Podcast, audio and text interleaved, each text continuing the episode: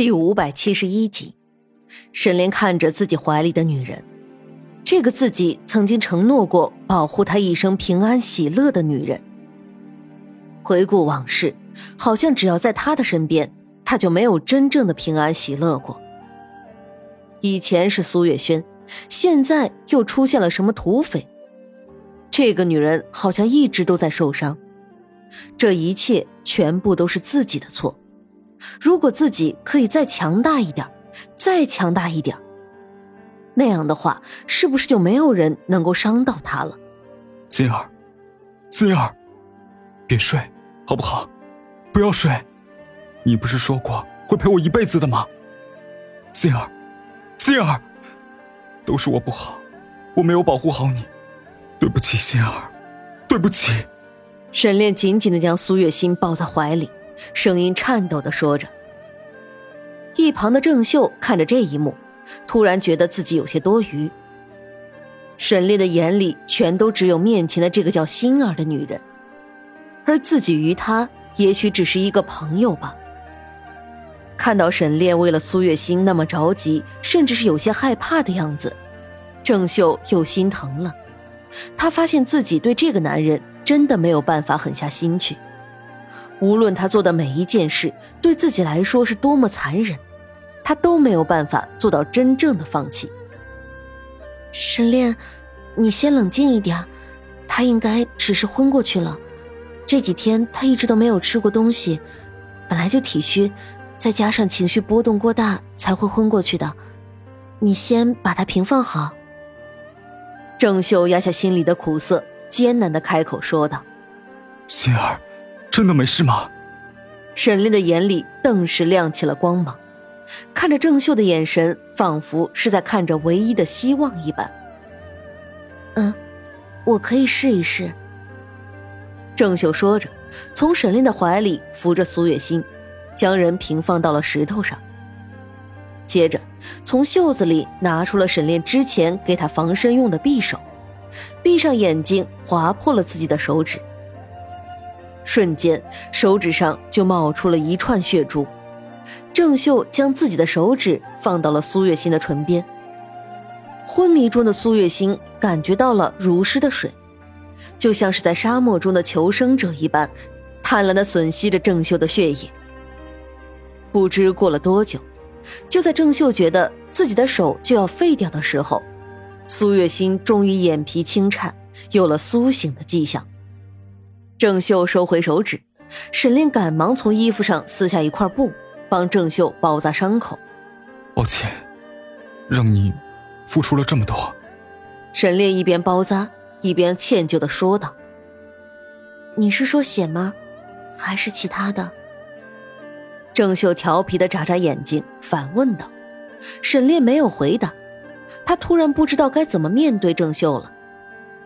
这个女人一心为自己，甚至是不惜用自己做诱饵，只是为了帮她救人，现在却还是要让她牺牲自己。沈炼的心里除了无力感，还有深深的愧疚感。对于沈炼的想法，郑秀不知道，她只知道她并不想看到沈炼痛苦。喜欢一个人就要看着他高兴，他高兴了，哪怕自己痛苦，心里也会高兴。以前的时候听到别人这么说，郑秀只会觉得说出这番话的人傻，喜欢的为什么不去争取呢？可是等到他也陷入了一个名叫沈炼的漩涡的时候，他才发现那句话也不完全是没有道理的。一声低沉的嘤咛。心儿！沈炼立马扭头去看，苏月心缓缓地睁开眼睛，她刚刚好像是看到了苏月轩，她向自己招手，说要带自己走，还嘲笑自己也会有这一天。她不停地挣扎，可是却没有任何作用。苏月轩抓着她手臂的手像是钳子一样，让她丝毫挣扎不了。可是就在这个时候，有一个人突然出现了。苏月心看不清楚他的脸，她只能够感觉到那人给了她一碗水，让她喝完就快走。她非常渴，觉得自己嗓子都要冒烟了。于是他想也没想就接过来疯狂地喝着。一碗水喝完，他觉得自己又恢复了精神。接着他就醒了过来，看到了沈炼着急的脸颊。沈炼，我以为我再也见不到你了。苏月心一把抱住了沈炼的脖颈，将脸埋在他的胸膛上。没事了，没事了，我们安全了。沈炼一手揽着苏月心的腰，一边柔声安慰着。就在这时，远处突然传来一阵吵闹声，隐隐约约还有火光。一定是那群土匪追上来了，我们快走。沈炼说着，一把抱起了苏月心，率先向前跑去。郑秀和小长安迅速跟上。他们在前面，快追！他们的动静引起了注意，立马就有人朝他们的方向追了过来。沈炼抱着苏月心一个劲儿地往前跑，脑子里在不停盘算着要怎么逃走。这里是那些土匪的地盘，而他们只有沈炼一个人能和他们拼一把。看来今天不好离开啊。心儿，我一定不会让他们伤了你。沈炼低下头看了苏月心一眼，却正好和苏月心的视线撞在了一起。只需要一个眼神，苏月心就懂了他的意思。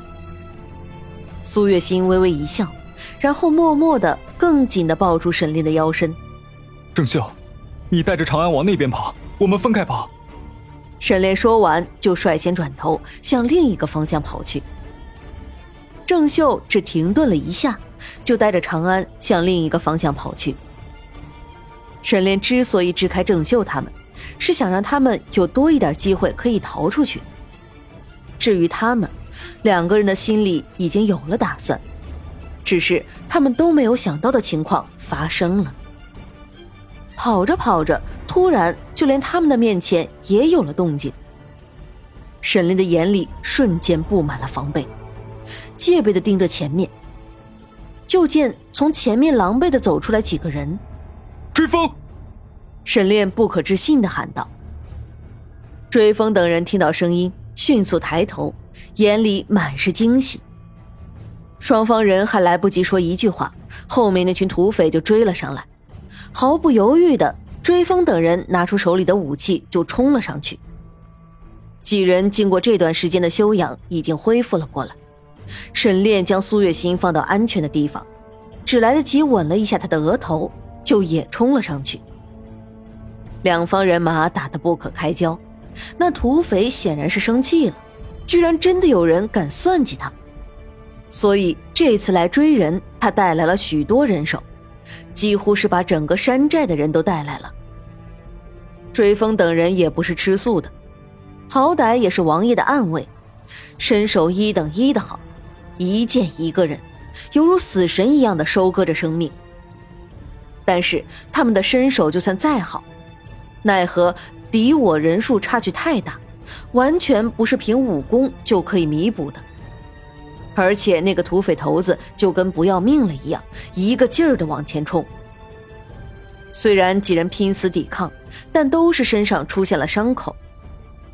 眼看着那些土匪仍旧有人不断地向这边围靠过来。追风看了看四周，不动声色地移动到沈炼的身边。主子，这里有我们挡着，您快带夫人离开吧。追风提议道。实际上这话说出来，追风已经能够预料到他们的下场，因为这些土匪实在是太多了，沈炼身上也受了伤，他们身为暗卫，自然是要保护主子的安全的。